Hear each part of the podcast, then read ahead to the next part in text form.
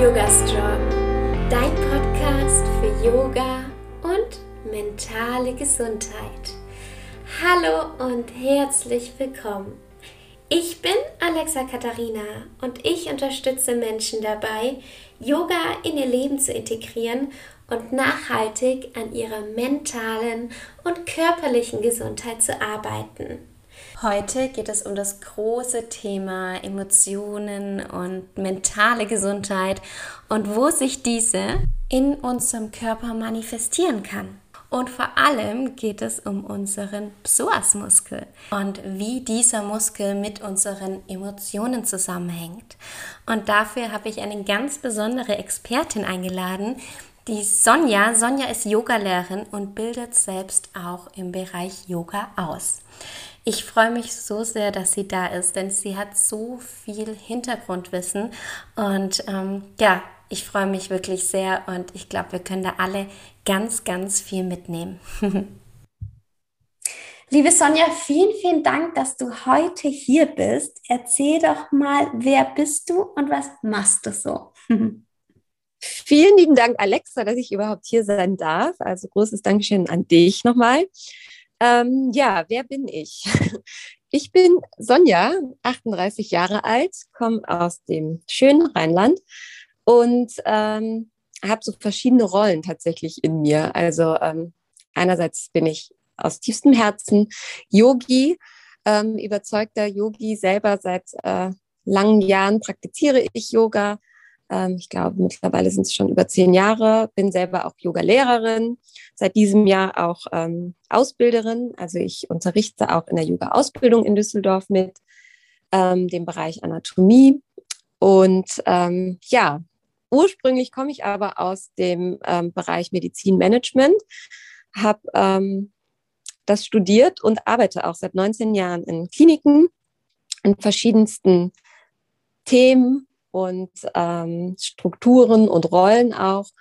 Und ähm, bin seit einiger Zeit selber auch mein Bodymedizin-Therapeutin, arbeite auch in diesem Setting, mache Coachings und ähm, ja, freue mich immer, die Menschen begleiten zu dürfen auf ihrem Weg der Heilung in der Medizin, im Yoga und in verschiedensten Bereichen. Und das macht mir einfach große Freude so, so spannend, wie vielfältig das ist. Und so schön auch, dass man das sich da so aus der Toolbox dann so nehmen kann, was da am besten passt, in welchem Bereich dann, oder?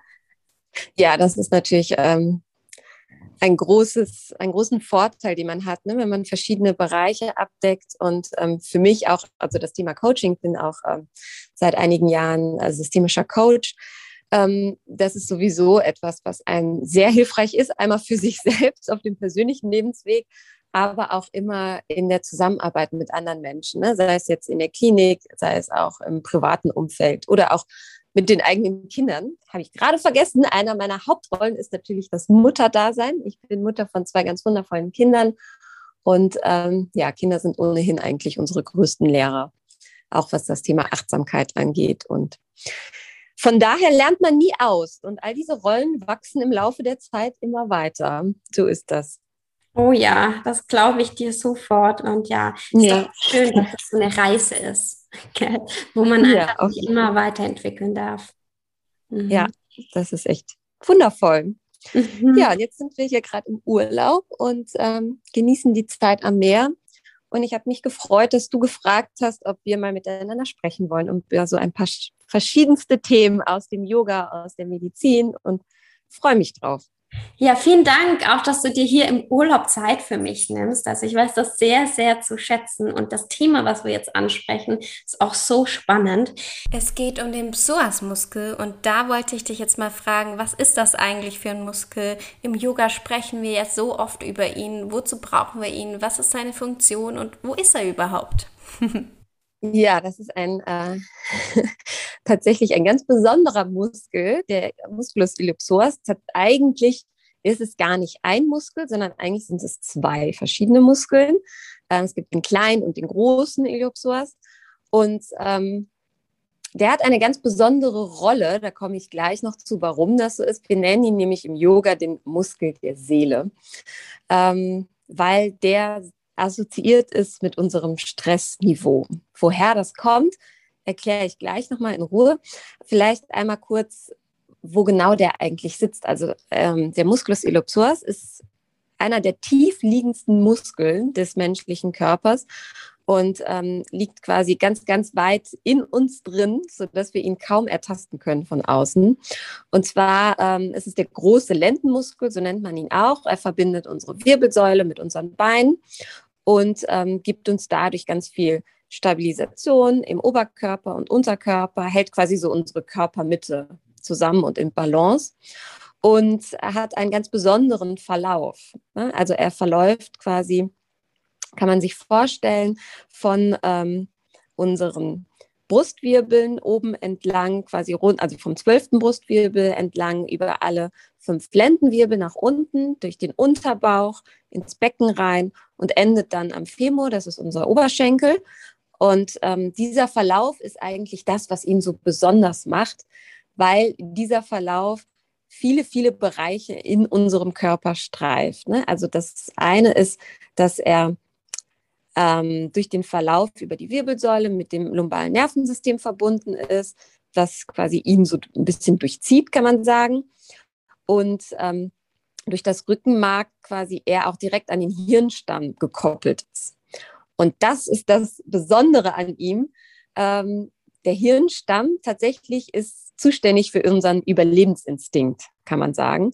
Und bei Gefahr aktiviert der Hirnstamm alles in uns, damit wir überleben. Das ist so, das hört man ja immer, dieses klassische Stress, ähm, der Stressmodus in uns, Fight or Flight, ne, Flucht- oder Kampfmodus.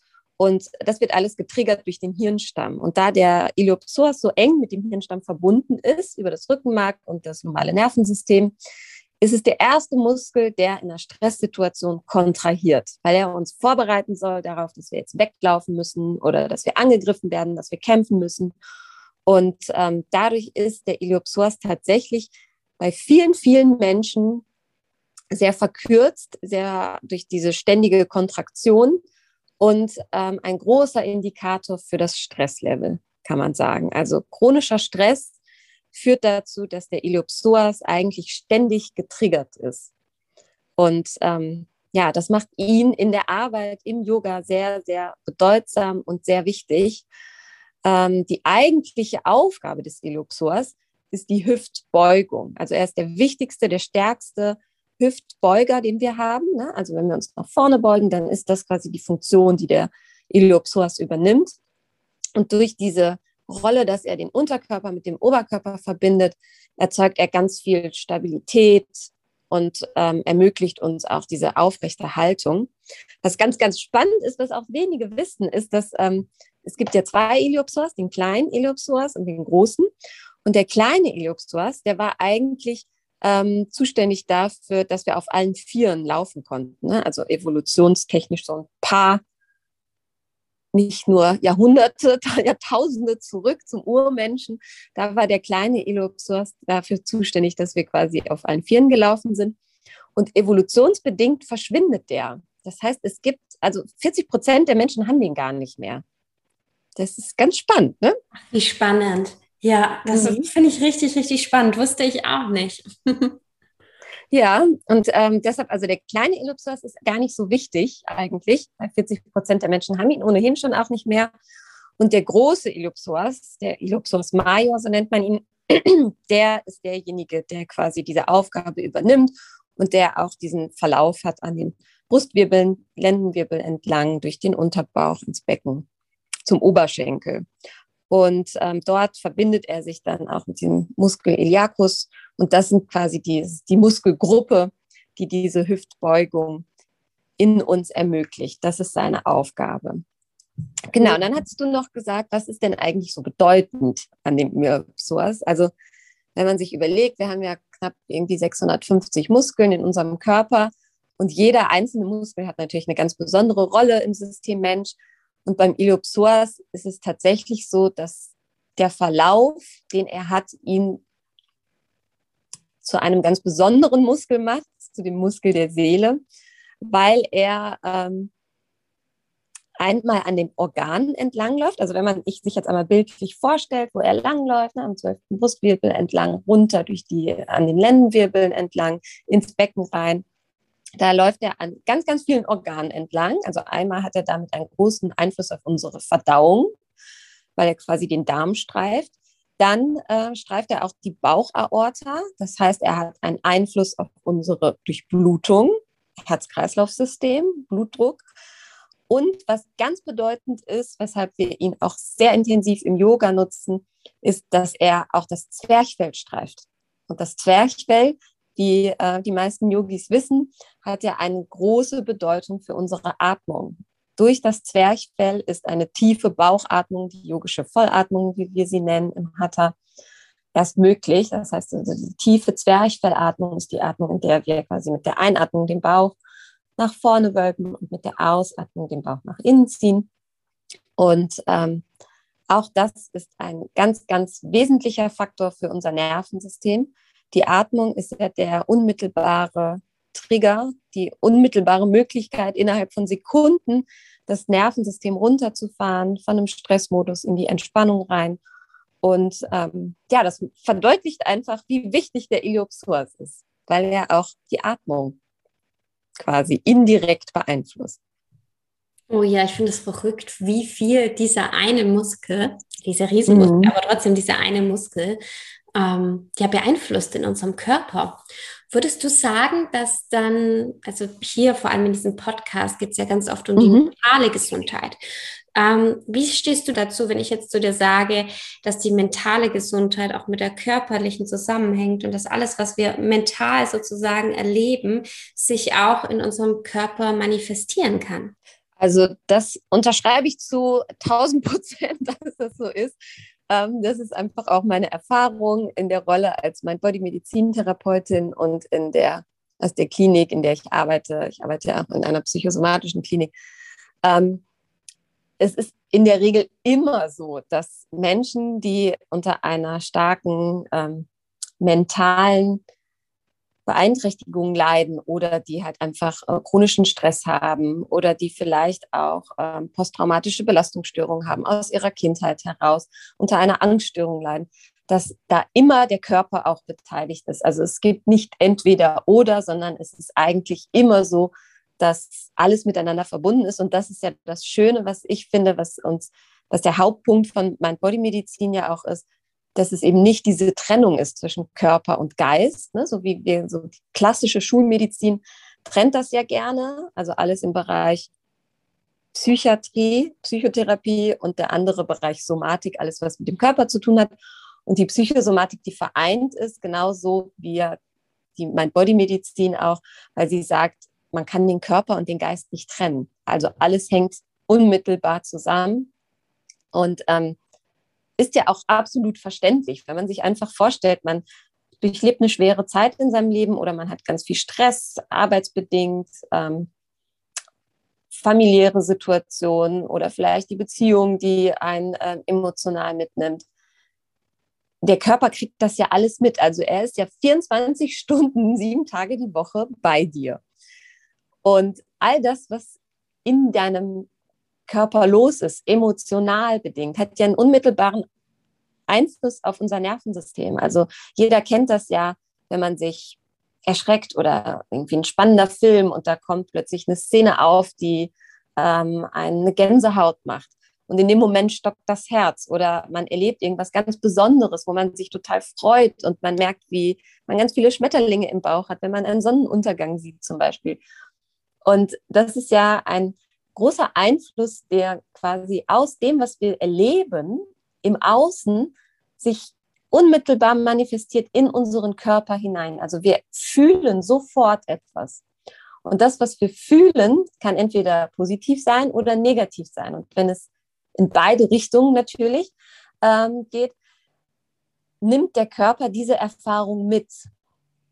Entweder lässt er sie gleich los oder er manifestiert sie, so wie du es beschrieben hast, und setzt irgendwo im Körper dann eine kleine Erinnerung fest, sage ich mal. Ne? Und das kann dann eine Blockade sein, ähm, muskulär eine Verspannung. Ne? Viele kennen das ja zum Beispiel, wenn die ähm, eine sehr schwierige, stressige Phase haben in ihrem Leben oder ganz viel Last mit sich herumschleppen, dass man Probleme hat mit den Schultern, ähm, ein Rundrücken, weil man sich einfach vor dem Druck quasi beugt, der einen umgibt. Und das sind so Themen, wo man irgendwann auch als Yogalehrer, ich weiß nicht, wie es dir geht, wäre ganz spannend, das auch mal von dir zu hören, ähm, das Leben der Schüler quasi auf der Matte ableiten kann. Also wenn man, ich weiß noch, als ich meine Ausbildung damals gemacht habe, hatte eine Lehrerin zu mir gesagt, irgendwann siehst du, wenn die Schüler vor dir auf der Matte stehen, kannst du ganz viel ableiten aus deren Leben, weil du es einfach in der Körperhaltung und in deren Art und Weise, Yoga zu praktizieren, erkennen kannst. Und mhm. ähm, das ist tatsächlich so. Ich weiß nicht, kennst du das? Ja. Ich liebe das, ja. ja. Das ist so spannend. Und ich bin so ein Mensch, momentan geht es ja nicht, aber ich bin so ein Hands-on-Mensch. Also ich mache sehr gerne mhm. Adjustments und ja. ich lege gerne einfach so die Hand auf diese Stelle teilweise auf. Gerade mhm. bei Depressionen, mit dem Rundrücken, ja. Und mhm. mache eigentlich nichts, außer dass meine Hand da ist und vielleicht schiebt es sich ganz minimal, aber kaum spürbar in die Richtung. Und das mhm. ist so spannend, wie Leute sich dann öffnen können. Und dadurch, dass teilweise wirklich schon, dass Leute in Tränen ausgebrochen sind, so in Shavasana mhm. und gesagt haben, oh hey, es hat sich irgendwie so viel gelöst. Und das ist doch so der Hammer, wie das so zusammenhängt. Ja, wie ja. dann auch gehen darf, wenn man einfach weiß, wo äh, das eben ist. Ja. Ja, das mhm. finde ich auch. Also es ist wirklich unglaublich schön mit anzusehen, wie auch wenn man dann Schüler über eine längere Zeit im Unterricht hat und ähm, dann den Verlauf einfach sieht, ne? wie sie am Anfang mhm. praktiziert haben, wie sich das dann verändert nach einigen Wochen, Monaten, vielleicht auch Jahren und was das auch nicht nur körperlich macht, sondern auch mental. Es verändert ja ganz, ganz viel. Ne? Wir gehen ja über das Körperliche, also Yoga ist ja ein, im Grunde eine Form von Körpertherapie. Ne? Es ist eine körpertherapeutische Intervention, kann man so sagen, aus ja. der Medizin heraus, weil wir im Yoga eben ganz viel mit dem Iliopsoas arbeiten, aber nicht nur deshalb. Wir machen ja ganz viele andere Sachen auch im Yoga. Ne? Wir arbeiten intensiv mit der Atmung, wir triggern quasi unser Nervensystem nach unten. Ähm, wir lösen dadurch ganz viele Anspannungen im Körper auf, aber auch auf der mentalen Ebene, weil der Schüler, während er Yoga praktiziert, damit beschäftigt ist, zu praktizieren. Wir leiten die Atmung an. Das heißt, es bleibt wenig Raum für stressverschärfende Gedanken, weil man tatsächlich im Hier und Jetzt ist. Und das ist ja das Grundprinzip der Achtsamkeit, im Hier und Jetzt zu sein, nicht in der Vergangenheit, nicht in der Zukunft. Und das macht Yoga aus therapeutischer Sicht so unglaublich wertvoll. Das ist also wirklich ein großes Geschenk. Mhm, ja. Total. Ja, ich finde es ganz wunderbar, was man einfach ja auf der Matte alles bewirken kann. Und bei mir war das zum Beispiel auch so. Ich komme ja aus dem Bereich Depression. Mir ging es ja ganz viele Jahre, hatte ich damit zu kämpfen mhm. meines Lebens. Und mhm. in der Klinik habe ich damals mit Yoga angefangen und plötzlich bin ich an die ganze Sache nochmal von einem anderen Punkt hingekommen. Ja, einfach mhm. unterstützend. Ja, das heißt nicht, dass das jetzt allein alles war, aber unterstützend war das so ein ganz, ganz großer Wendepunkt für mich. Und äh, einfach, dass ich noch an meinem Körper mitgearbeitet habe, an Dingen, die ich sonst gar nicht greifen konnte. Gell? Ja. Mhm.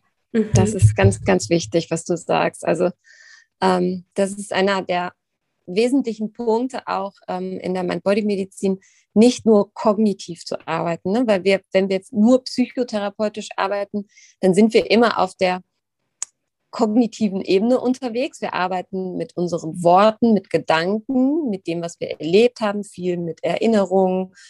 Ähm, wichtig ist aber vor allem auch den Körper mit einzubinden, weil also meine Erfahrung ist, es gibt Menschen, die finden das super, kognitiv zu arbeiten, also mit Worten, Therapiegesprächen und so weiter. Aber es stagniert dann. Ab irgendeinem Punkt geht es dann nicht mehr weiter. Ne? Und das sagt man ganz oft, dass die wirklich jahrelang in Therapie sind. Aber dann so dieser letzte Punkt, der kommt einfach nicht mehr, dieser Break, den man noch braucht, um vielleicht noch eine andere Ebene zu durchbrechen. Und da ist meine Erfahrung, der Körper schafft meistens dann diesen Durchbruch. Und da geht es nämlich gar nicht um Denken, sondern um Spüren. Und das ist so, ähm, was mir ganz wichtig ist. ähm, dass wir bedenken, dass wenn wir Stress erleben, tun wir das ja nicht nur mit unserem Körper und mit unseren Gedanken, sondern es gibt ja vier verschiedene Ebenen der Stresswahrnehmung. Also das eine ist natürlich der Körper, unmittelbar in einem Stresserlebnis, ne, wenn ein Stressor von außen auf uns einwirkt. Das kann sein über die Arbeit, ein Anruf, der einen geärgert hat, äh, vielleicht jemand, der dir den Parkplatz auf dem Supermarktparkplatz vor der Nase wegschnappt oder das Kind, was im Sommer mit Winterstiefeln durch die Gegend laufen will, was auch immer es ist. Es kommt innerhalb von wirklich einem Bruchteil von Sekunden dazu, dass wir unsere Atemfrequenz anpassen, unser Puls steigt an, unsere Muskelspannung im ganzen Körper, das kann man nachmessen, ist innerhalb von einem kurzen Anteil an Millisekunden verändert durch diesen Stressor. Der Blutdruck steigt und ähm, also es gibt ganz verschiedene Ebenen, wie wir Stress im Körper wahrnehmen können, wenn wir denn dieses Körperbewusstsein haben. Und das ist der Knackpunkt. Viele Menschen haben leider im Laufe ihres Lebens verlernt, ihren Körper zu spüren. Ne, also ganz oft ist es ja tatsächlich so, dass Menschen mit chronischem Stress, vielleicht, vielleicht kennst du das auch aus der, ähm, aus der Rolle des Yoga-Lehrers heraus, ähm, dass du dann sagst, und heb deinen rechten Arm und die heben den linken oder die machen irgendwas ganz anderes, als du angesagt hast, weil einfach dieses Körpergefühl gar nicht mehr vorhanden ist. Kennst du das? Mhm. Ja, richtig, richtig spannend. Mhm. mhm. Und das ist ja ein wichtiger Faktor, also wirklich dieses Körperbewusstsein wieder aufzubauen. Das machen wir ja, indem wir körpertherapeutisch arbeiten oder halt durch Yoga. Und die zweite Ebene ist dann mit den Gefühlen zu arbeiten, weil Stress ganz häufig auch zu ähm, ja, einem Gefühlschaos führt. Von Angst, Wut, innere Unruhe, Einsamkeit, Hilflosigkeit, ne, so in diese Opferrolle reinzugehen und da nicht mal rauszufinden.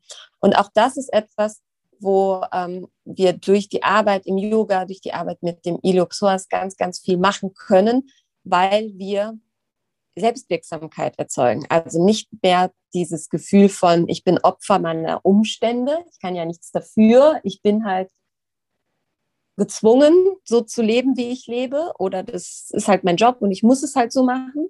Da rauszufinden und sich bewusst zu machen, nein, es ist eben nicht so, weil ich entscheide jeden Tag, wie mein Leben läuft. In jeder Sekunde, in jeder Minute kann ich eine Entscheidung treffen. Und ähm, da ist meine Erfahrung, ist auch wirklich die Arbeit im Yoga ganz, ganz wertvoll, Selbstwirksamkeit wieder aufzubauen und ähm, ja, einfach so diese innere Kraft wieder zu entwickeln. Dann ähm, vielleicht nochmal zum Rück zum Iliopsoas. Ja. Den haben wir so ein bisschen aus dem Auge verloren, habe ich gerade das Gefühl.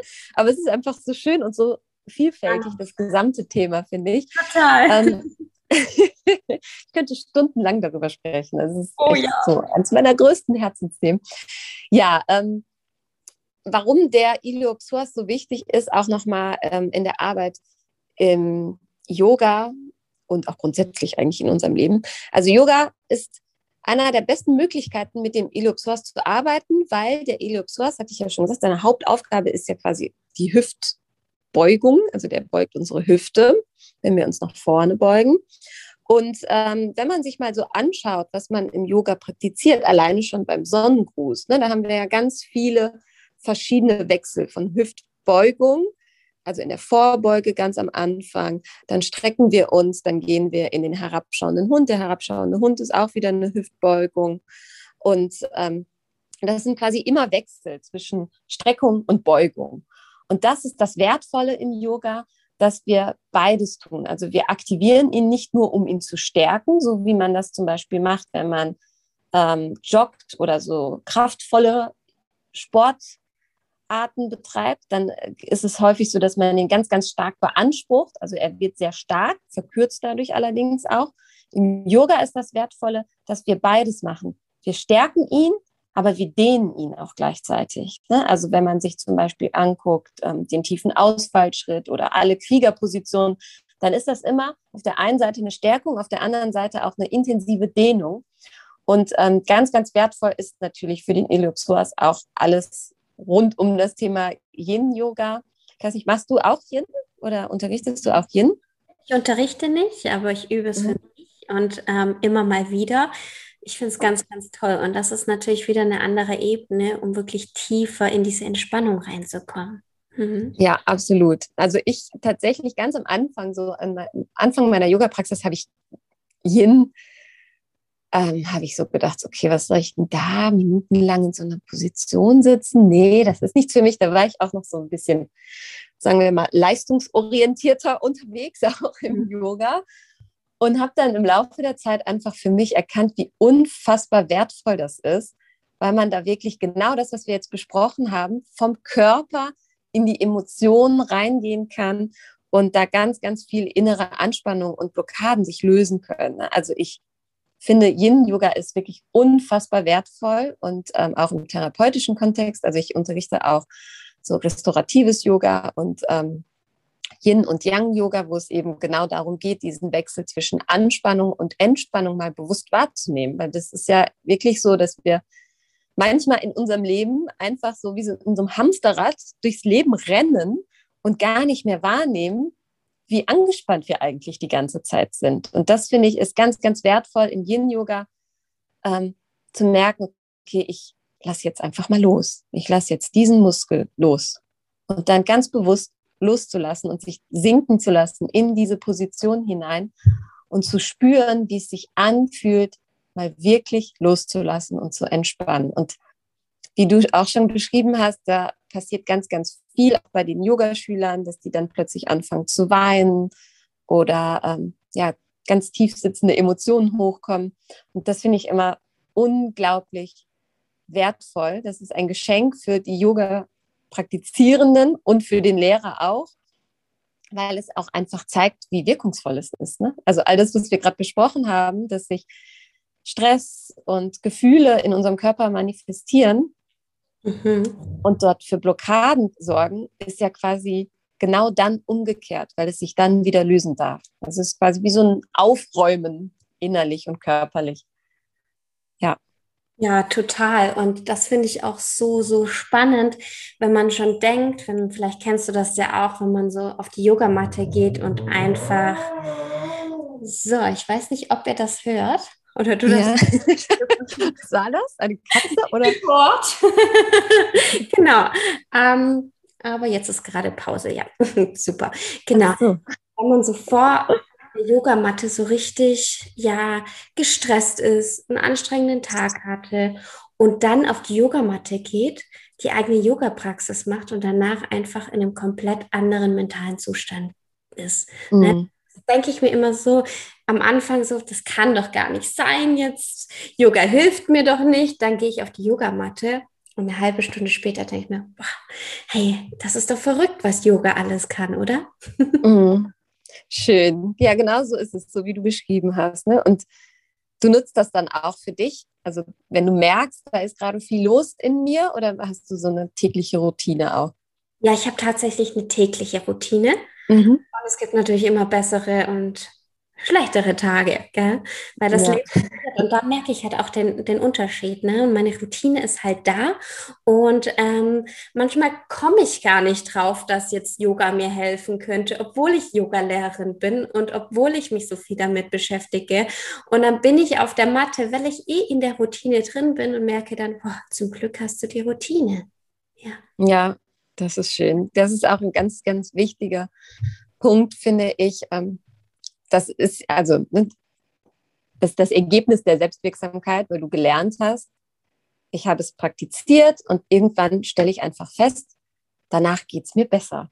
Und in der Situation dann zu wissen, okay, ich gehe jetzt auf die Matte, auch wenn ich gerade überhaupt gar keinen Bock habe und wenn ich eigentlich tausend andere Sachen zu tun habe, aber gerade dann ist es umso wertvoller. Und das ist auch etwas, ähm, wo ich immer ganz intensiv in meinen Coachings und mit den Patienten daran arbeite, sich einfach die Zeit zu nehmen für Selbstfürsorge, weil das ist oft so, dass wir uns immer an die letzte Stelle der To-Do-Liste setzen, weil wir denken, wenn alles geschafft ist, dann nehme ich mir noch fünf Minuten vielleicht für mich.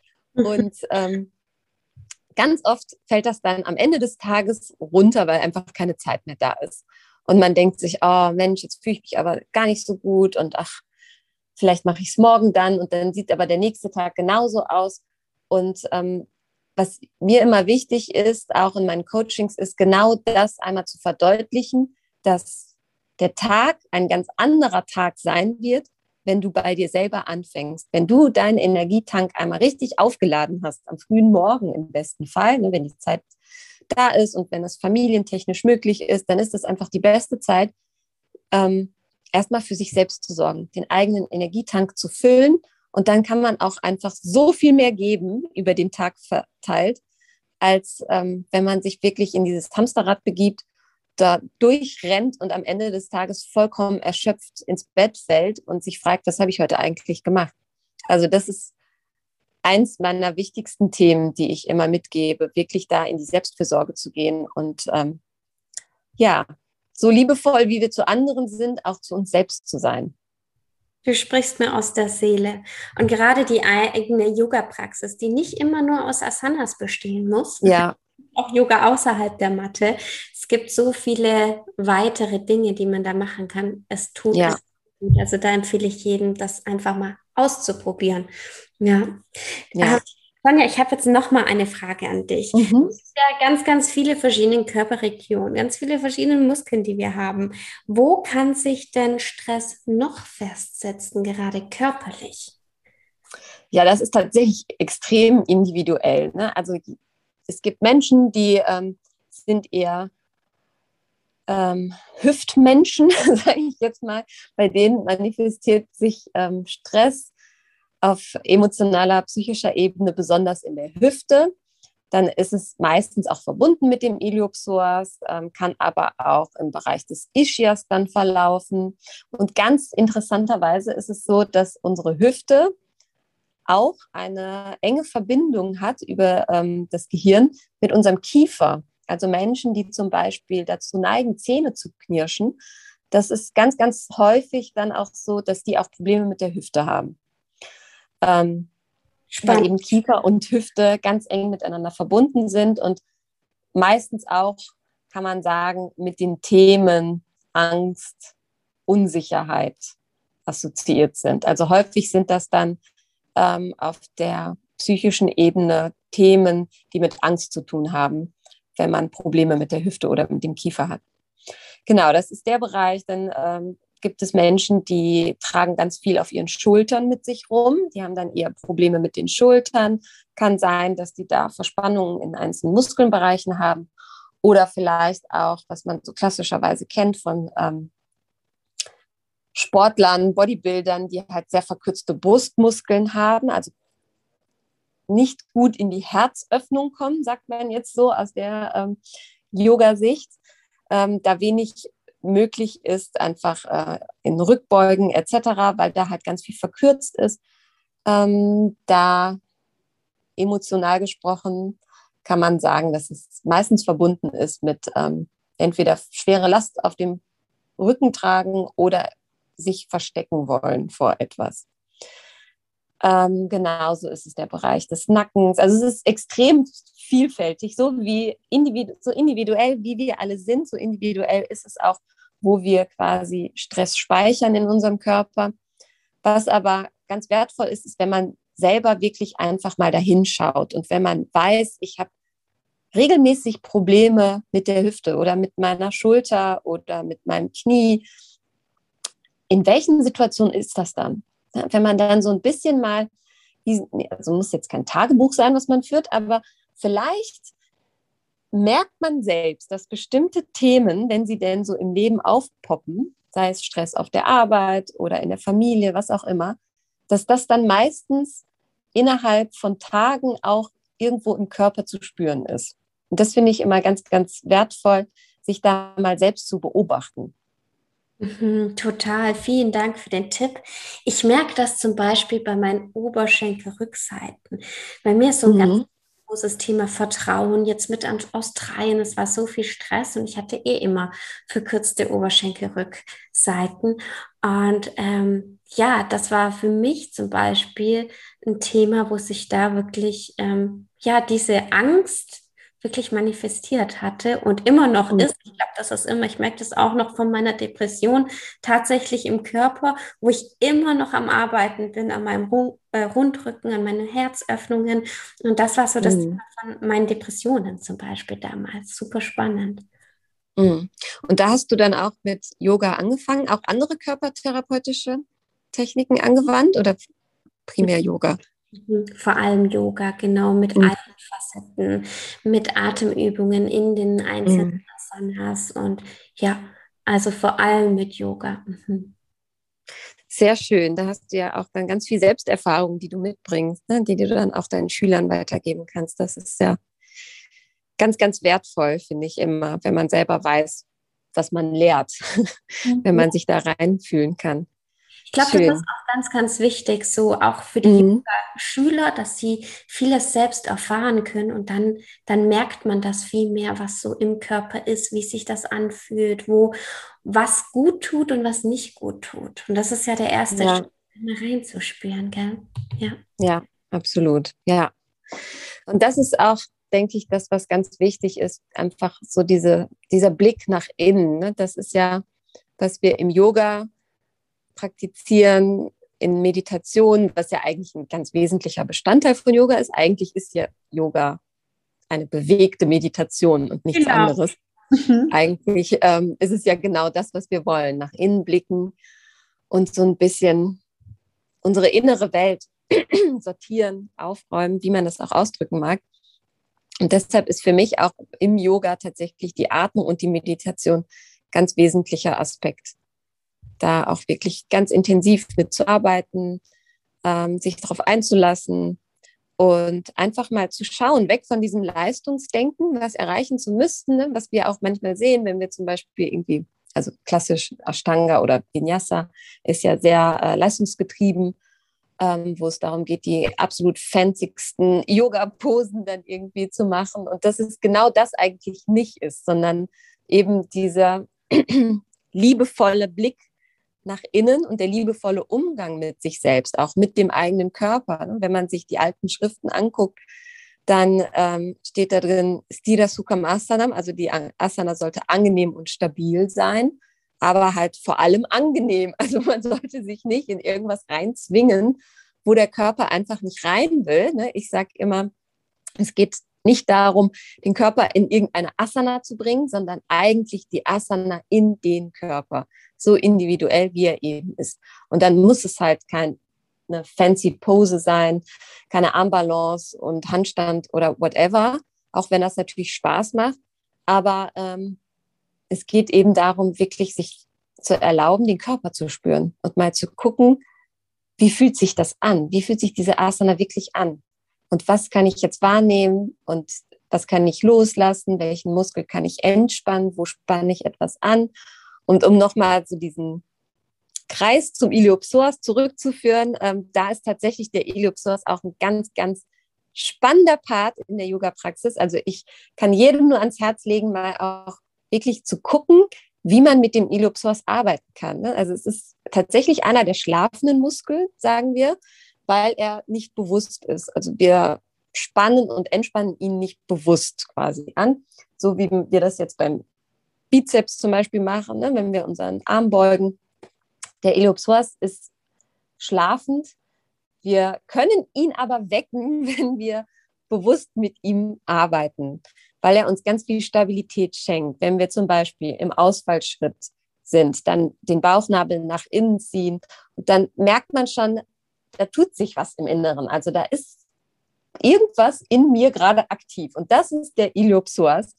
Und den bewusst dann mal auch zu nutzen in Balancehaltung bringt ganz, ganz viel Stabilität. Also, weil er ja eben genau das tut. Er stärkt ja unser Oberkörper und, und verbindet ihn mit dem Unterkörper. Und wenn man dann Balanceübungen macht, sei es jetzt Vritsasana, den Baum oder halt auch von mir aus ne, tatsächlich Kopfstand, Handstand und so weiter, da merkt man, wie stabil man ist, wenn man wirklich auch den Iliopsoas nutzt. Das ist ganz, ganz verrückt und wunderschön. Ja, wirklich. Das ist echt schön, was man damit alles erreichen kann. Ja, liebe Sonja, ich könnte mich ehrlich gesagt ewig mit dir darüber unterhalten. so spannend und ja, ich liebe dieses Thema einfach, ähm, wie unsere körperliche und mentale Gesundheit in Zusammenhang stehen. Aber ähm, wenn man sich dann jetzt mit dir verbinden möchte, wo mhm. findet man dich denn? Ähm, ja, also eigentlich bin ich ja mehr im Raum Düsseldorf ähm, offline aktiv mit meinen Coachings und mit meinen Kursen. Aber ähm, über Instagram findet man mich auch bei ähm, unter gesund inspiriert, so heiße ich dort. Und ähm, ja, da kann man mich einfach anschreiben. Und ähm, wie gesagt, ich bin in Kliniken einzeln tätig, bin da auch gerade an einem ganz wundervollen Projekt beteiligt, ähm, wo es darum geht, eben genau das weiter in die Medizin reinzubringen, mein Bodymedizin zu etablieren und auch weg von diesem klassischen Denken, Körper und Geist zu trennen, ähm, eben diese Verbindung mehr auch in den Fokus zu bringen, medizinisch. Ja, da freue ich mich sehr und das ist so mein Herzensthema. Toll, ja. Ich hoffe, ich kann mal bei dir bei einer Yogastunde live vor Ort vorbeischauen. Da hatte ich richtig, richtig. Ja, sehr gerne, Alexa. Also du bist jederzeit herzlich eingeladen. Sag Bescheid, wenn du in der Gegend bist. Und ja. dann machen wir das. Ja, da würde ich mich unheimlich freuen. Ja, liebe Sonja, vielen, vielen Dank für deine Zeit hier aus dem Urlaub raus. Weiß ich sehr. Sehr gerne. Gibt es noch irgendwas, was du noch loswerden wolltest? Was ich noch loswerden will? Hm. Ähm, also ich könnte auch stundenlang mit dir noch weiter quatschen, weil es einfach so ein Riesenfeld ist, so ein Riesenthemenbereich und ähm, ja einfach so viel Freude bringt. Mir ist wichtig zu sagen, dass ähm, es nicht nur Yoga ist. Ne? Also vielleicht, wir haben jetzt natürlich den Schwerpunkt gerade gesetzt, weil wir beide ja auch Yoga-Lehrer sind und weil das auch unsere Herzensthemen sind. Aber ähm, also Yoga ist nicht ist kein Allheilmittel. Das ist vielleicht noch ganz wichtig zu sagen ähm, so wie du es auch gesagt hast, es kann ergänzend sein, aber heißt nicht, dass Menschen mit einer schweren Depression Yoga machen und dann ist danach alles wieder Friede, Freude, Eierkuchen. Ja, so ist es nicht.